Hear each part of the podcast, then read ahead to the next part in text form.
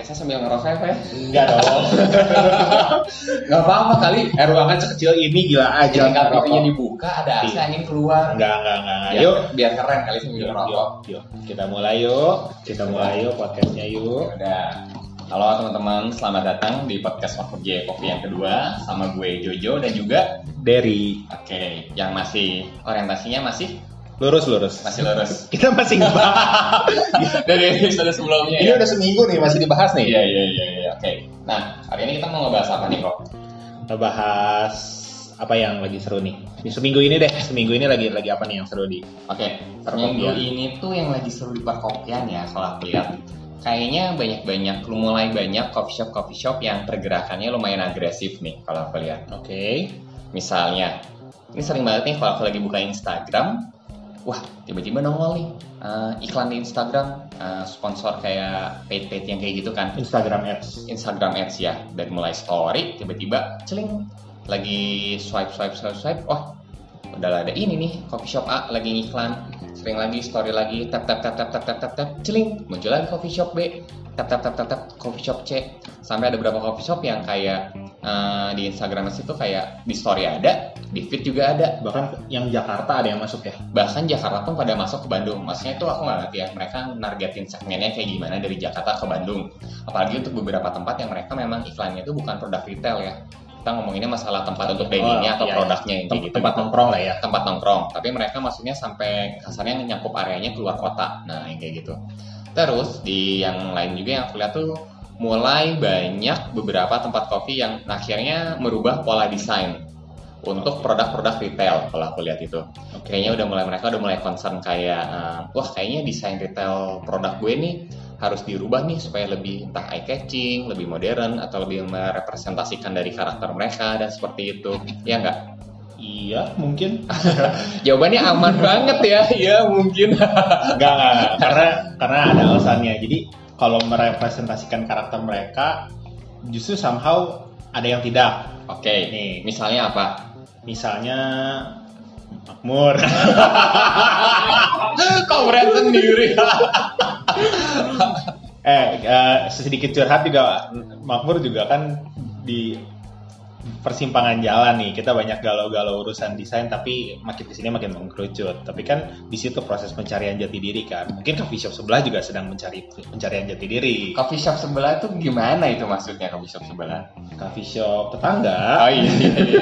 nggak mungkin beberapa coffee shop juga pergerakannya jadinya akhirnya mirip nggak tapi yang sebenarnya gini ya aku lihat itu sekarang lagi sesuai eh, mungkin kasarnya aku nebak-nebak lah kalau Koderi masih ingat tuh mungkin dua bulan yang lalu kali ya apa sebulan setengah yang lalu sih yang aku tuh bikin sempat bikin story kayak semuanya tuh akan terhomogenisasi Oh oke ya ya Oke. ingat ingat ingat. Nah, jadi semua pergerakan mungkin coffee shop itu bakal jatuhnya template sekarang di Bandung. Hal-hal yang dilakukan itu akhirnya tuh kayak eh, seperti apa ya? Sebenarnya nggak ada yang salah karena jatuhannya mungkin mereka jatuhnya lebih produktif sama lebih agak lebih semangat ya untuk kayak gue harus ngapain nih supaya misalnya eh, coffee shop gue atau produk retail gue itu bisa naik secara kita ngomonginnya secara angka sales lah yang kayak Oke, gitu iya, iya. dan marketnya lebih expand lagi. Cuman sebenarnya kalau kita ngomong nih sekarang, misalnya kita ngomongnya dari secara segi desain. Oke. Sebenarnya menurut Koderi itu seberapa pengaruh sih desain uh, desain produk ya, terutama produk kita kita ngomonginnya kopi deh terhadap uh, misalnya kita mau dagang atau berjualan lah entah itu di marketplace ataupun kita di online dari Instagram atau yang lain-lain tuh seberapa pengaruh packaging desain sebenarnya untuk jualan. Kalau ngelihat tahun ini sebenarnya pengaruhnya gede banget. Bisa dibilang kita ngomongin yang bagus deh. Iya. Kolaborasi space dengan CG kemarin Oke. cukup cukup heboh kan. Cukup heboh ya. Kita kan nggak tahu isinya apa, tapi dikasih packagingnya yang bagus dulu orang udah kena hype-nya dulu. Benar. Setuju kan? Setuju. Nah dari situ sebenarnya packagingnya sendiri udah ngejawab bahwa itu tuh menjawab satu kebutuhan market sih sebenarnya. Oke, kenapa packaging menjawab kebutuhan market? Kalau boleh kita ini deh, kita trace, kita susurin satu-satu. Apa yang mempengaruhi packaging untuk bisa diasumsikan sebagai itu udah menjawab kebutuhan market? Sebenarnya kalau kalau paling gampang ya, ini Ya. yang paling basic need sekarang adalah konten foto sih. Konten foto. konten foto dan kayak oh si A sama si B ngegabung jadi sesuatu yang baru itu juga menjadi satu kayak gua harus ikutan hype ini nih gitu Oke, nah kalau kayak gitu, berarti kita ngomonginnya kan secara visual ya. oke Visual itu berarti adalah salah satu kebutuhan masyarakat yang harus kita penuhi ketika kita ingin berdagang. Benar? Yap. Nah, kalau misalnya aku taruh foto cewek telanjang di packaging kopi misalnya, ukuran 36C misalnya ya, kayak gitu, apakah itu menjawab? Eh, Itu kayaknya lebih general dan semua orang butuh gitu untuk cowok-cowok ya misalnya kayak gitu. tinggal di download aja pak Aduh, kalau di download sudah banyak virus soalnya. Jadi saya biasanya streaming kalau kayak gitu. Nah, balik lagi nih kalau kayak yang tadi makanya aku bilang, apakah sebenarnya dengan dengan concern di visual atau bentuk packaging atau desain packaging itu berarti sebenarnya masyarakat memang masih melihat itu secara garis besarnya itu packaging luarnya saja dan tidak begitu peduli dengan produknya karena penasarannya lebih kayak oh visualnya bagus gue beli tapi dalamnya mah ya udahlah mau dapatnya misalnya sesuai selera mereka atau enggak kita nggak ngomong enak atau enggak ya karena itu selera Hmm. sesuai eh, yang selera mereka atau enggak tuh ya udah yang penting gue udah beli udah aja Eh, somehow gini trust untuk si brandnya balik lagi yang kita kemarin sempat ngomongin Ya. trust si brandnya juga berpengaruh yang kita omongin itu pas di podcast apa pas lagi meeting beda ya lupa jangan lupa kan mirip-mirip lah iya iya iya iya iya. tapi kalau trust dari brand pasti pengaruh oke trust dari brand kan dia di di build dulu dari awal oke packaging itu membantu yes tapi tanpa ada trust dari trust untuk ke brandnya itu Mm-mm. packagingnya bagus juga sebenarnya agak susah oke jadi balik lagi trust ke brand tapi packaging pasti jelas membantu packaging jelas membantu nah oke kira-kira ini kurang lebih ya mungkin eh sih dulu Iya. pendapat bapak nih jangan jangan nyerang aja nih oh iya iya iya iya. gimana Kalau pendapat Bapak gimana masalah masalah perdesainan ini? oke gini kalau menurut pendapat aku ya masalah perdesainan maksudnya gini setuju tadi visual itu membantu untuk kasarnya eh, menjual lebih baik Oke. karena itu pintu gerbang utama sebelum orang nyoba pasti orang lihat dulu kan nah visual itu berarti yang pertama pertama dilihat even nggak di tokonya pun misalnya datang nggak datang ke offline store-nya tapi dari Tokopedia ataupun Instagram pasti orang lihat visualnya dulu Setuju. dari visual baru komposisi yang ada di dalamnya kan Iya. namanya apa rasanya kayak gimana ini beans dari mana roasting profile yang mungkin seperti apa bisa nanti itu jadi gimana atau gimana yaitu balik lagi ke konten yang ada di dalam si packaging si beansnya tersebut gitu cuman kalau aku mikirnya gini eh, secara visual ini kan kayak apa ya bisa dibilang bukan cuman harus gambar bagus dan nama yang unik kan Setuju. tapi ketika kita memulai sesuatu secara packaging, berarti itu kan bakal berkesinambungan dengan kalau ngomongin balik lagi di coffee dan retail, itu tuh kan berarti setiap produk nantinya akan dikeluarkan itu berarti harus bertema dan saling berkesinambungan dari apa yang telah dibuat. Ya. Karena itu yang akhirnya bakal jadi eh, karakter dari brand tersebut. Ya. Apakah sebenarnya, nah aku balik nanya lagi nih, apakah kira-kira ini kan Bandung itu sebenarnya eh, kita tuh kota yang kreatif, Hmm. Oh, idiah kan? Di- Iya kan, oke, idiah kreatif entah dari duplikasinya ataupun misalnya ataupun cari inspirasi dari duplikasi atau emang dapat inspirasi sendiri. Basically Bandung tuh kreatif lah. Karena Bandung itu paling pintar kayak di Jakarta lagi heboh apa di Bandung bisa langsung hebohnya tuh cepat gitu dalam kayak kayaknya baru minggu kemarin heboh di Jakarta di Bandung udah ada gitu misalnya. Iya, Kalau enggak di oke. Jakarta atau misalnya di mana tiba-tiba di Bandung udah ada ya apalagi misalnya di Bandung ada ya besoknya udah ada lagi gitu misalnya yang sama misalnya yang kayak gitu Ya, gitu. ya, ya. Nah, kira-kira tapi ada satu penyakitnya tuh biasanya tuh segala sesuatu yang tumbuh terlalu cepat atau diterapkan atau diduplikasi terlalu cepat secara umur ekonomis biasanya itu akan pendek apakah iya atau tidak Setuju. setuju Setuju. Oke, pertanyaannya dari apa yang banyak dilakukan coffee shop sekarang, kira-kira menurut Koderi ya, berapa lama mereka akan konsisten?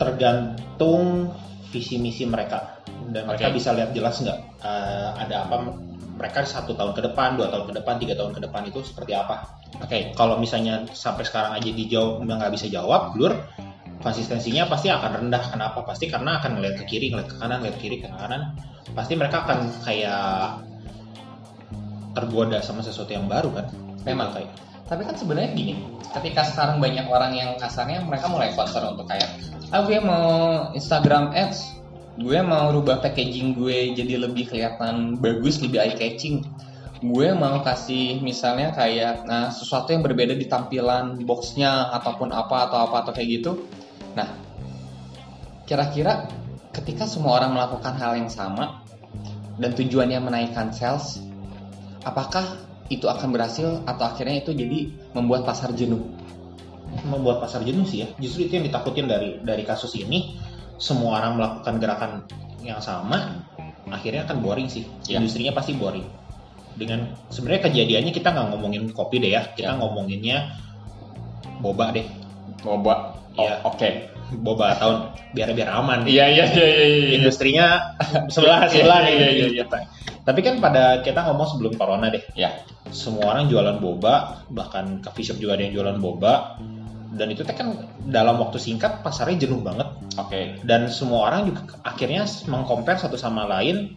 boba mana yang paling kenyal ya Iya gitu kan. Jadi kadang ada boba yang rayut, ada boba yang kenyal, ada boba yang memang kayaknya tuh kalau dipegang tuh gigit gigit balik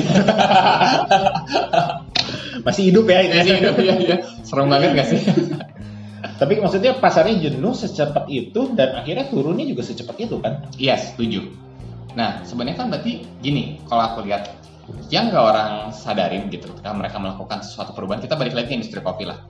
Misalnya kayak gini, oke pengen berubah packaging desain gue atau nama bins gue atau konten di packaging gue atau cara gue mengiklan misalnya kayak promosi lah entah di Instagram atau misalnya di marketplace atau apapun itu tujuannya adalah menaikkan sales benar Setuju.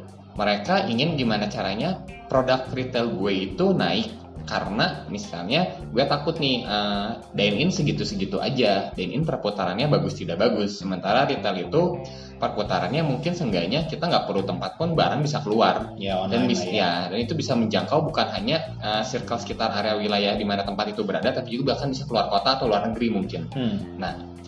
pertanyaan berikutnya ketika tujuannya adalah sales untuk menaikkan sales jadi packaging bagus untuk menaikkan sales kita bilang itu tuh biasanya hanya bertahan sementara Iya iya.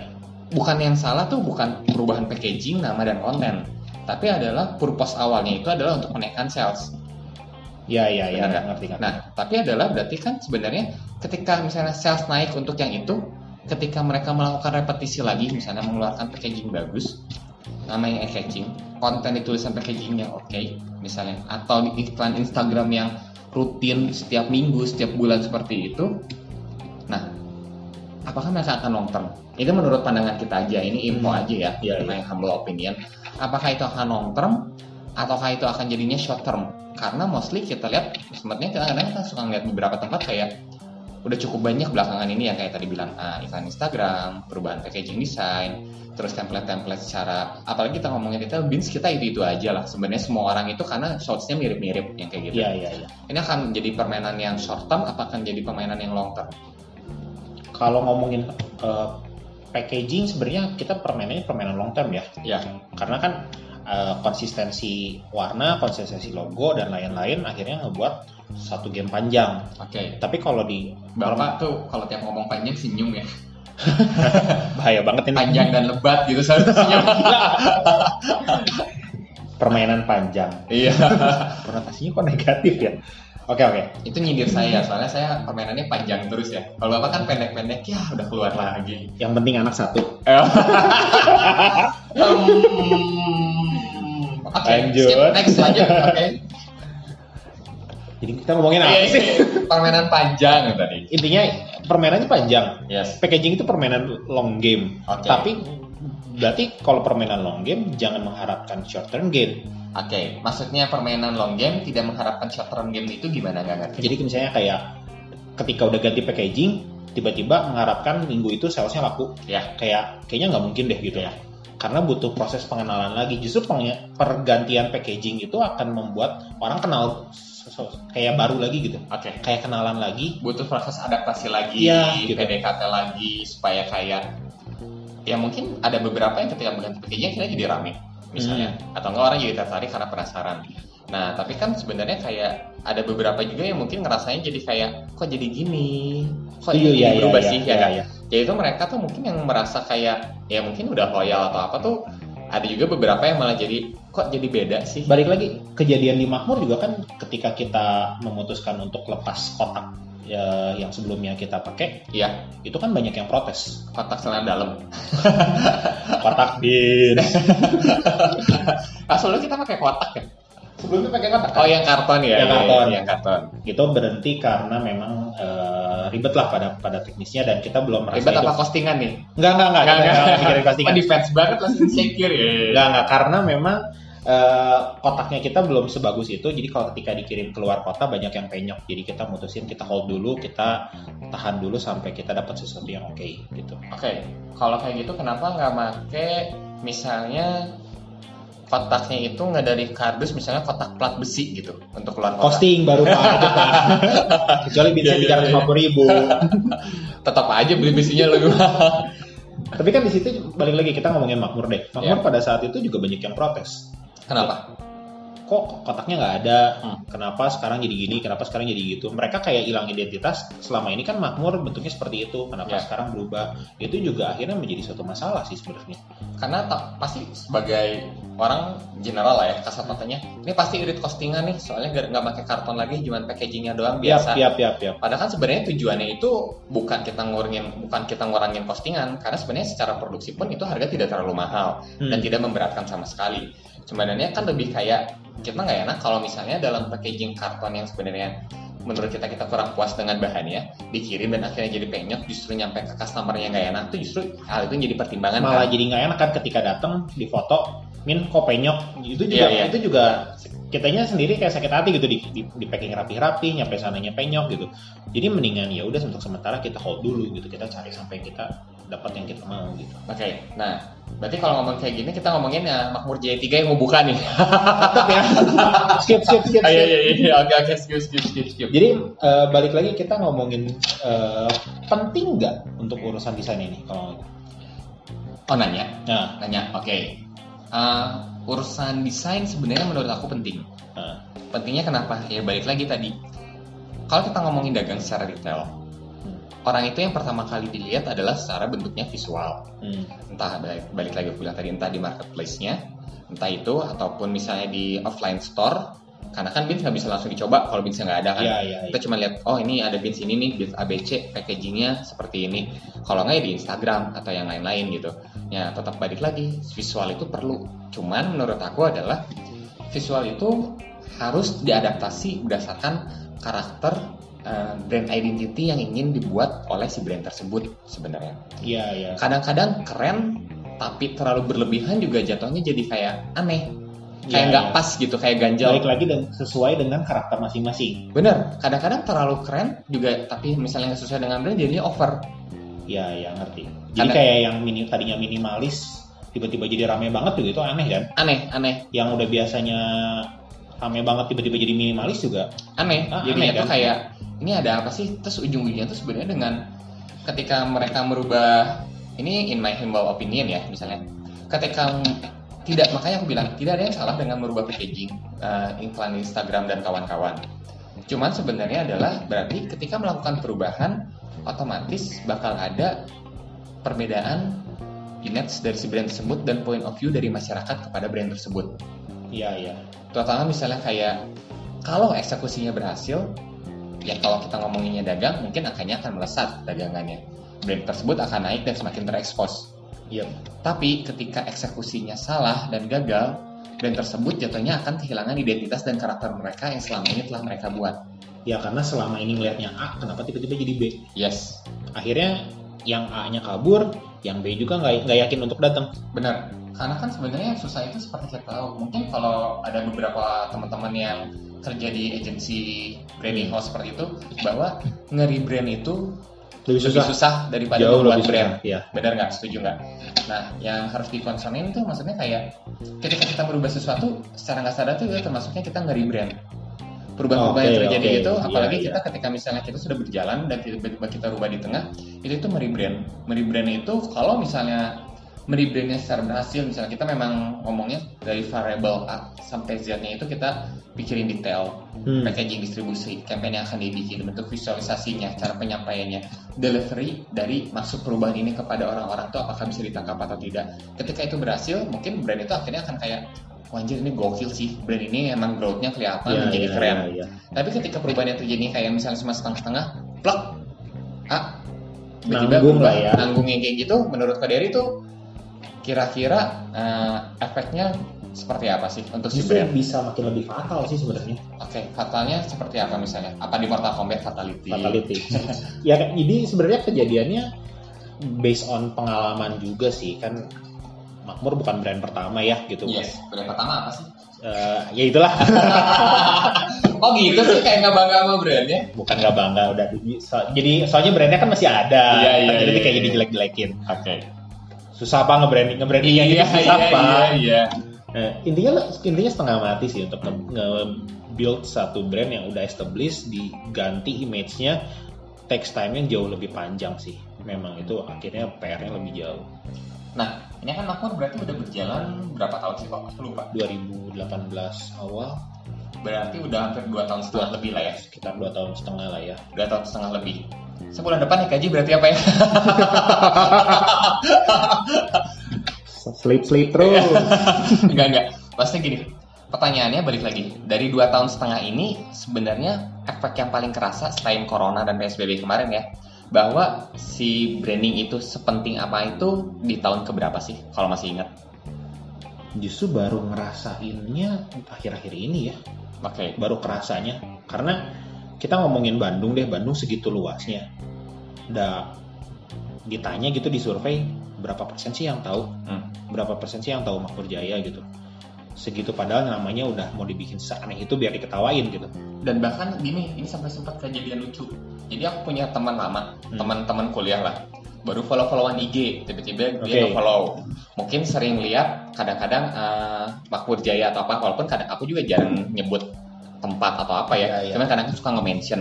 Hmm. Nah, teman aku tuh kemarin sampai ada yang nanya, "Jo lu gawe di toko besi sekarang?"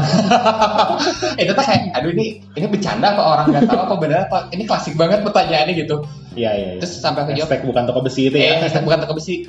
Kagak boy, gue kerja di tempat kopi namanya Makmur Jaya Coffee." Oh seriusan katanya tuh di mana ntar gue mampirlah ada terus bla bla bla bla singkat. Nah bahkan tuh kayak bener kalau kata Kak Dery ngomongin dari podcast pertama yang even dari selatan ke utara aja mungkin masih ada orang yang belum tahu Makmur.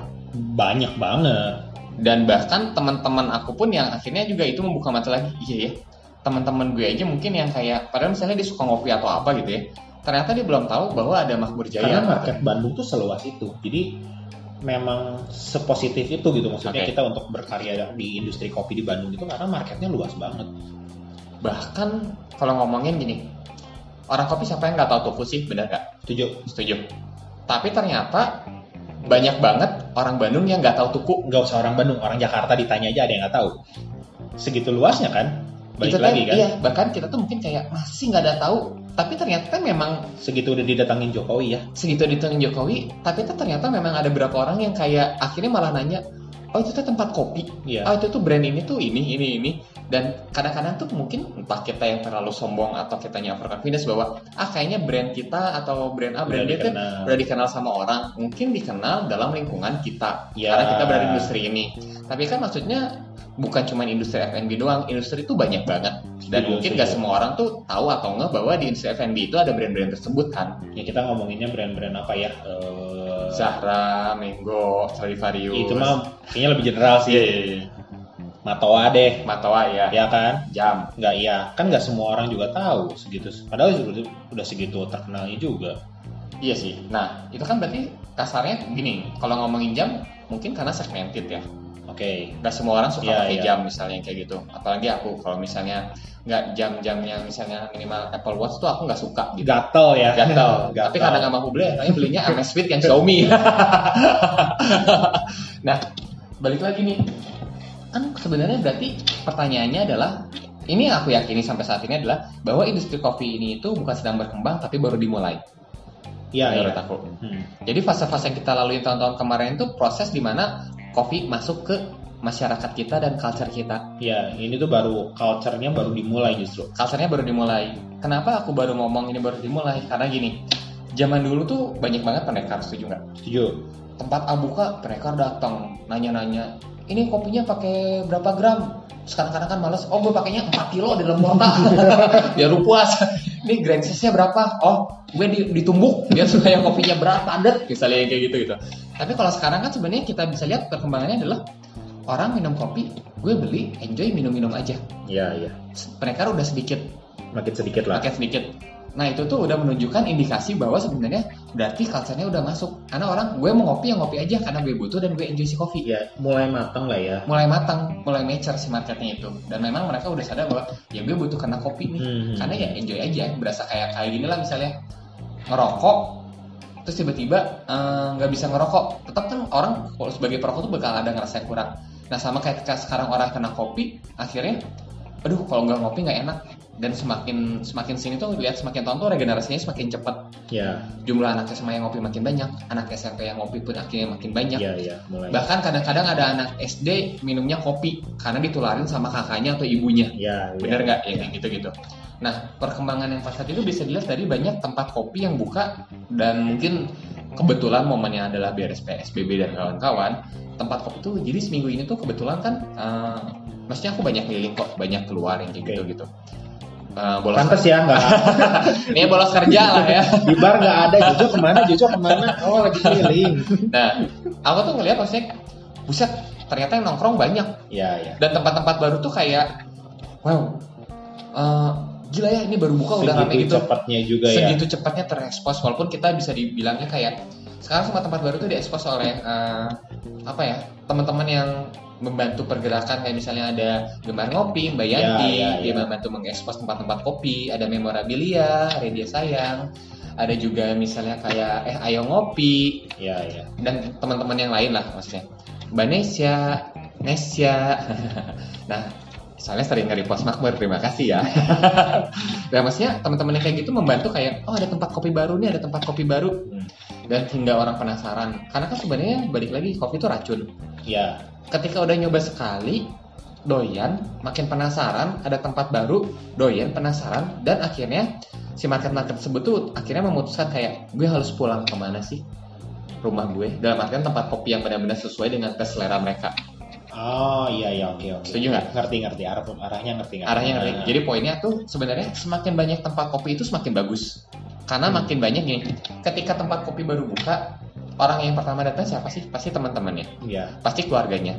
Yang baru buka pasti ngeracun, lu kok cobain dong kopi gue. Wah Hmm. parah lu, gue kan nggak ngopi ya. Cobain yang ini mah enak, aman kok. ya ya, Bener ya nggak? ngerti ngerti Jadi dari makin banyak tempat kopi itu sebenarnya kalau buat aku atau buat kita tuh sebenarnya kita happy setuju setuju karena proses maturisasi si marketnya itu semakin cepat kan karena makin banyak orang ngopi jadinya kan makin banyak orang ngopi. Jadi itu kalau kita balik lagi lah nah, dengan mungkin saya sebutnya masih bisa salah satu idola saya di industri perkopian dan dia luar biasa sekali misalnya kayak Mas Tionya Tuku.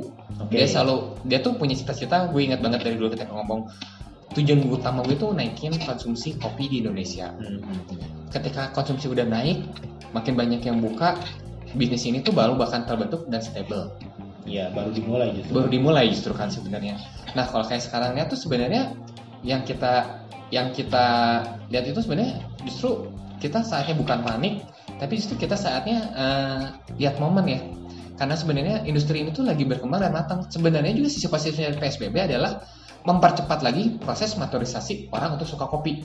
PSBB beres, tempat kopi baru buka, orang balas dendam pengen nongkrong, pengen keliling ke sana ke sini, yang tadinya juga misalnya tadinya nggak ngopi, terus penasaran akhirnya ngopi karena kasarnya tuh si waktu tuh dipercepat karena kemarin di ya, dulu ya, ya, nggak? ya. jadi si perkembangan itu akhirnya aku lihat makanya semua tempat kopi itu akhirnya rame sekarang oke pertanyaannya agak sedikit melenceng oke proses kopi botol yes itu mempercepat atau proses kopi botol mempercepat mempercepat kan mempercepat karena pada saat itu orang mau nggak mau jadi akhirnya ngop- punya kebiasaan ngopi bahkan dalam Yes. jumlah yang lebih banyak benar dari situ orang punya habit ngopi akhirnya ketika itu beres mungkin botolnya hilang tapi orang malah lebih nongkrong benar karena gini eh, secara bisnis jualan kopi botolan tuh enak kenapa coba kita balik lagi ke sifat dasar manusia adalah serakah oke Setuju nggak? setuju kalau beli yang kecil aduh 18.000 minum dikit-dikit-dikit habis ya udah Hmm. beli nih satu liter misalnya 75.000 85.000 rata-rata harganya segitu nah sisi serakah mereka itu kayak aduh gue udah beli mahal minumnya dikit-dikit ah nah minumnya dikit-dikit ingat manusia itu sifat dasarnya adalah serakah minumnya dikit-dikit karena harganya mahal tapi untuk kepuasan mereka tuh kadang-kadang mereka sadar dikit ah minum set dikit lagi ah dikit-dikit dikit-dikit dikit akhirnya konsumsinya sebenarnya lebih banyak Lebih bener banyak, nggak? lebih banyak. setuju nggak? Akhirnya lebih boros. akhirnya lebih boros. Nah, tapi ketika lebih boros, mereka biasa menerima kadar kafein di dalam tubuh mereka itu misalnya satu liter sehari setengah atau dua Iya, hari. iya. Sementara kalau beli misalnya mereka cuma satu cup itu 200 sampai 250 mili, Ya, seperempatnya. Hmm. Tapi akhirnya ketika botolan beres, mereka itu tubuh mereka itu nagih. Oke, misalnya yang kerja Hmm. kita ngomonginnya yang kampus lagi online lah sekarang kuliahnya. Kita ngomongin yang kerja beraktivitas, misalnya nge-GoFood. Nah, kan? Iya, iya. Karena mereka udah kebiasaan butuh kopi. Sorenya balik kantor, mereka pasti pengen nongkrong lagi ngopi. karena udah biasa. Karena udah biasa dan balas dendam kemarin-kemarin nggak bisa nongkrong.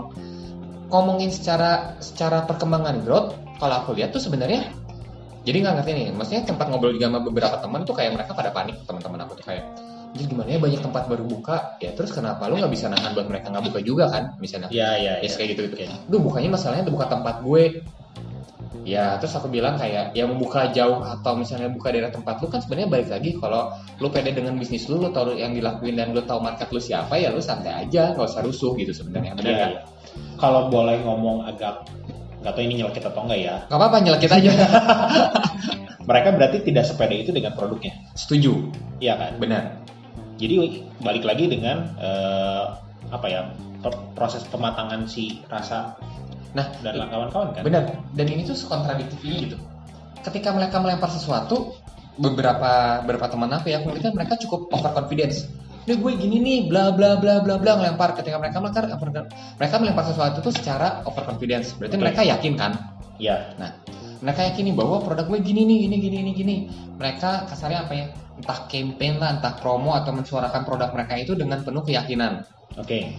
begitu giliran tiba-tiba brak ada brand lain tapi langsung ngerasa insecure nah jadi menurut aku tuh kadang-kadang agak kontradiktif ketika Iya. mereka melempar sesuatu saking itu giliran ada kayak tiba-tiba plak anjir ada tempat baru dong deket tempat gue anjir si ini buka dong di daerah gue nah mereka tuh langsung jadi kayak panik jadi kayak Iya, iya. lo tuh sepeda gitu gak sih sebenarnya Atau mungkin overconfidence-nya itu menutupi kekurangannya. Nah, ini juga bisa. Jadi sebenarnya menutupi kekurangan dengan pasang muka gahar. Iya. Ya nggak? Setuju nggak? Nah, nah, Jadi soalnya gini lah, kenapa sih nggak mengaum? karena tidak mengeong. Salah. Karena tidak mendesak. Kebayang nggak sih nggak pas lagi datang, singa singa singa. Ah, ah, ah. kan nggak lucu ya sebenarnya kayak gitu. Takut Nggak, nggak, enggak nggak. bahaya iya Ya, gitu. ya. Takut enggak jadi pengen. Enggak, singa itu kan mengaum. Jadi filosofinya tuh dulu gini katanya. Kenapa singa mengaum? Hmm, Supaya mereka sebenarnya menghindari perkelahian. Oke. mereka positioning ya gue ngomong duluan tapi Ah, sebenarnya ah, ketika bertarung pun ya gue oke oke aja tapi kadang-kadang juga mereka nggak semuanya oke kan Hmm, nah Oke. mungkin kalau aku lihat sebenarnya kayak eh, yang dilakukan orang ini tuh sebenarnya beberapa ini tuh nyampur-nyampur ya kalau aku lihat di industri ini tuh di, terutama di Bandung ada yang lagi semangat banget ada yang lagi panik Terus, Oke. tapi semangat dan panik itu tuh mereka akhirnya melakukan suatu pergerakan lah. Mereka melakukan kayak, ini di industri ini gue harus ngapain lagi ya? gue Hmm. harus basically sih kalau boleh ngomong kasar tuh kayak ya gue harus survive sales gue harus bagus Hmm, Oke. mereka tuh berpikiran seperti itu tapi biasanya adalah antara eh, apakah gue melak- bisa melakukan hal itu sendiri kalau gue mampu apa gue harus bekerja bersama teman-teman terdekat gue apakah gue harus bareng-bareng dan rame-rame untuk melakukan hal itu tapi kita Oke. ngomonginnya lagi lihat dari si secara tiap tempat itu mempunyai kebutuhan yang berbeda benar Setuju. belum tentu rame-rame juga uh, bisa bergerak secara efektif dan efisien. Iya, iya. Tapi sendiri pun juga beberapa tempat belum tentu mereka bisa bergerak karena mereka nggak tahu harus ngapain. Hmm. Nah, balik Itu lagi. dulu tapi ya. eh, Oke, oke lanjut Oke, deh. sok, nggak apa-apa. Aku suka Ada ada kontradiktifnya nih. apa? Tadi katanya setiap tempat baru rame nih. Iya. Tapi ini ini kita ngomonginnya tapi mereka panik. yang panik itu justru bukan tempat baru, tempat-tempat lama. Ya, yang Yang baru justru chill ya. yang baru chill karena ketika mereka mulai tuh mereka masih kayak setengah bego jadi kayak apa sih ini? Gitu Ya udah lo Masih masuk ha- aja dulu. iya gitu ya. masih honeymoon period wah baru tempat gue rame tiba-tiba banyak exposure sana sini Hmm. mereka belum belum ngerasain kayak industri ini tuh sebenarnya setelah enam bulan kemudian tuh seperti apa gitu sampai kompetitor baru datang Sampai dan, dan kompetitor- mereka akhirnya menjadi orang lama. dan gitu. perputaran lingkaran setannya kan gitu terus gitu Oke oke oke. nah oke lempar topik dong kok apalagi Eh, balik lagi sih Instagram Ads deh. ya Segitu efektifkah? Instagram ads Nah, untuk kita ngomongin untuk coffee shop deh. Oke. Segitu pentingnya atau segitu efektifnya untuk dilempar ke publik atau ya formalitas aja. sebenarnya gini kalau menurut aku Instagram ads itu penting penting penting disebut ngaruh ngaruh tapi balik lagi kan ketika lu memperkenalkan brand lu itu berarti sebenarnya lu pengen mendeliverikan mendeliveri mengirim pesan menyampaikan pesan bahwa brand lu itu apa sih Ya. bukan cuma secara produk dan tempat doang tapi yang ginilah simpel pertanyaan gini ketika ada beberapa teman aku misalnya curhatlah pengen buka coffee shop atau mereka pengen dagang kopi atau apa Ya, ya. aku selalu nanya simpel gini dulu ini kita sebelum soalnya kadang-kadang aku udah males jawab ribet gitu kadang-kadang jadi gue persingkat dulu lah ini lo pengen buka coffee shop atau lo pengen dagang kopi nih gue punya pertanyaan dulu ketika lo buka itu kenapa orang harus beli produk lo atau datang ke tempat lo pertanyaan aku tuh sesimpel itu dulu dan rata-rata orang nggak bisa jawab Yap. Karena mereka hanya pengen buka aja kan. karena Lihat- pengen buka doang Lihat sekitaran tuh kayaknya keren. kayaknya keren Iya. kayaknya asik nih kayaknya profitable banget buka tempat kopi Ya. terus kayaknya bakal kayak basically mungkin mostly adalah karena keren ya tanpa mereka sadari kayak enggak sih emang gue suka ya tapi dalam dalam hal suka itu juga berarti kan ketika lu suka lu menganggap hal itu keren apalagi gue Hmm. punya punya Ya. gitu pasti itu Betul, kelihatannya betul. lebih keren gitu misalnya nah ini nanya apa sih lupa kok Instagram ads. Instagram Ads. Nah, balik lagi di Stan- Instagram Ads. Itu penting ketika tapi kita tahu apa sih yang mau kita lempar sebenarnya di Instagram Ads itu. Kalau ngomongin tempat, oke kita foto-foto tempat nih buat di Instagram Ads. Itu bisa disebut penting, bisa ya, bisa nggak? Tergantung apa yang mau dia kasih berarti. Bener. Kalau memang tempat dia peruntukannya untuk dine-in atau dia tempat baru supaya orang tahu secara visual, ya udah. Instagram Ads foto-fotonya cuma tempatnya doang, itu nggak masalah. Oke. Oke, kalau kita ngomongin sekarang Instagram Ads isinya fotonya es latte sama es kopi susu. Oke. Oke, semua bentuknya sama. Ya. Iya, ya. bener nggak? Betul, setuju. Betul kayak gitu. Nah, itu perlu atau enggak? Tapi kan balik lagi tergantung. Berarti bisa perlu mungkin ketika market yang lu tuju adalah market tipikal A dan konten yang lu tulis tuh di foto itu adalah ABCD misalnya gue pakainya gula organik, kopi gue tuh kopi misalnya microlot atau apa atau apa ya dan bla bla bla misalnya ya mungkin market market segmented kena Oke. Tapi ketika misalnya lu produk ya udah es latte atau es kopi susu, cuman packaging yang berbeda karena misalnya ya punya brand sendiri, orang punya brand sendiri, ya hal itu belum tentu apa ya, belum tentu bakal efektif menurut aku. udah di titik jenuh nggak sih orang melihat bentukan es kopi itu seperti itu cuma Yes. beda logonya aja Cuma beda logonya aja jenuh. Yang paling bikin menarik itu ketika mereka ngelikan apa coba? Ada garis Apanya? 18K dicoret jadi 10K. itu bagian menariknya. akhirnya jadi market diskonan dong akhirnya jadi market diskonan. Nah, ini menarik nih market diskonan. Oke. Sebenarnya bermain diskon masih musim gak sih? Dengan tren yang terjadi sekarang ya, misalnya dengan kayak rata-rata eh enggak ini terlalu banyak sensitif. Oke, misalnya diskonan masih musim gak?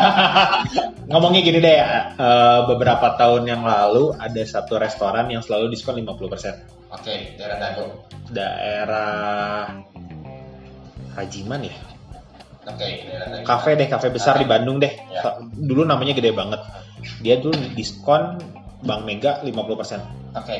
terus diskon rame rame Hmm. gila pas udah berhenti akhirnya nggak nggak rame Hmm. karena udah biasa di, di, diedukasi untuk harganya 50% Iya. akhirnya diskon lagi lah 50% Iya. dia menyerah dengan keadaan itu Iya. sampai akhirnya tutup Oke. Dan- karena ya nggak sehat kan marketnya Bener. Sebenarnya gini, permainan diskon itu sama dengan menurut aku adalah permainan hutang. Oke.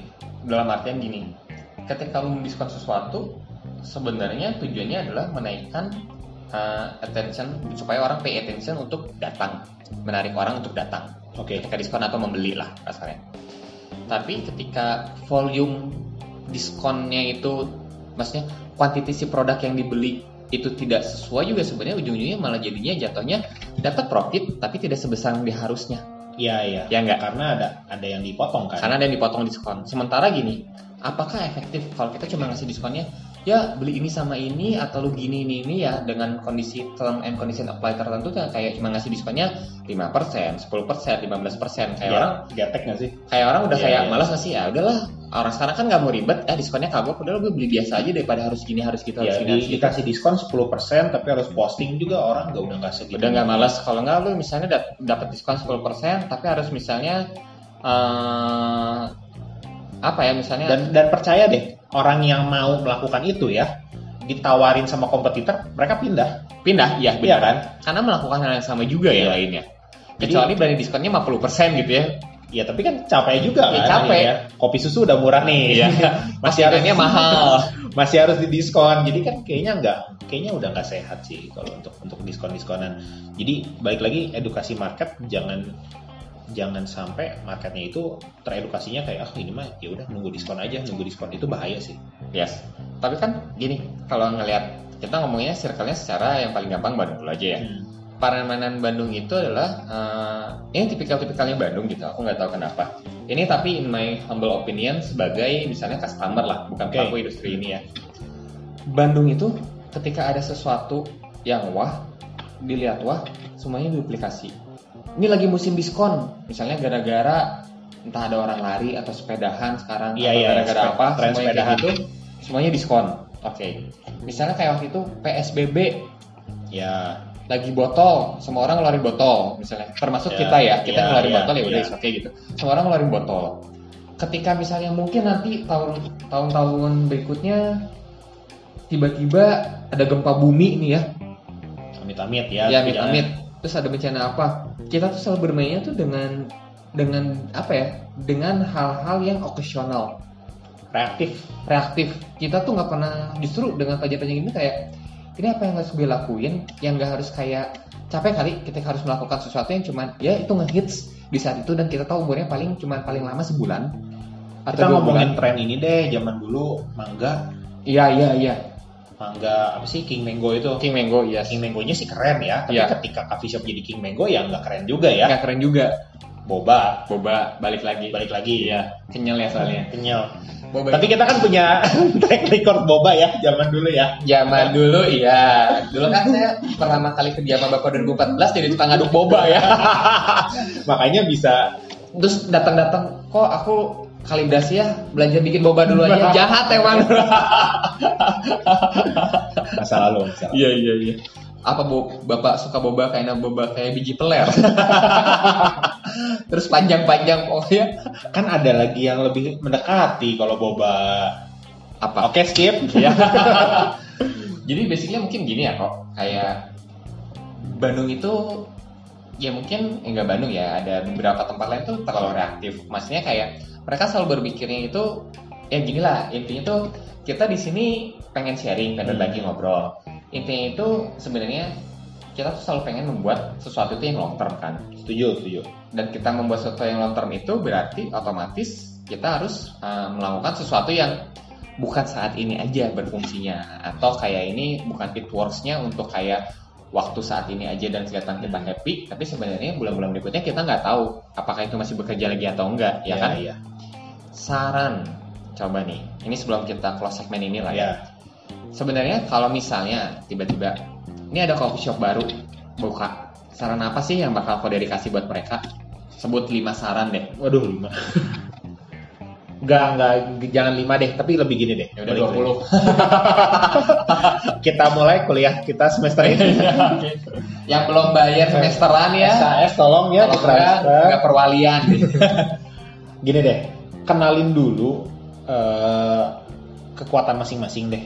oke kayak kita kita nggak tutup kemungkinan maksudnya gini ada beberapa coffee shop yang memang manualannya jago banget oke ada yang memang arahnya kopi susu banget Yes. Ada yang memang eh, espressoan dan lain-lain. atau hospitality banget atau apalah Iya ya gitu. Itu kayaknya kenalin dulu deh. Bukan berarti harus main di situ aja, Iya. tapi perkuat di bagian itu karena memang itu adalah kekuatan kalian. yang paling besar Iya. oke Jadi kenalin kekuatan kalian dan pergunakan itu secara maksimal. oke jangan kayak oh kopi susu lagi ngetren nih tapi misalnya let's say eh, alatnya nggak memadai deh misalnya gitu yang memadai hanya hospitality-nya ya kenapa nggak digencarin hospitality-nya gitu oke dibalur nanti baru dari kopi susu tapi di backup dengan hospitality yang bagus oke jadi kenalin dulu kekuatan kalian deh yang kedua visi misi juga harus penting jadi senggangannya jangan reaktif Iya.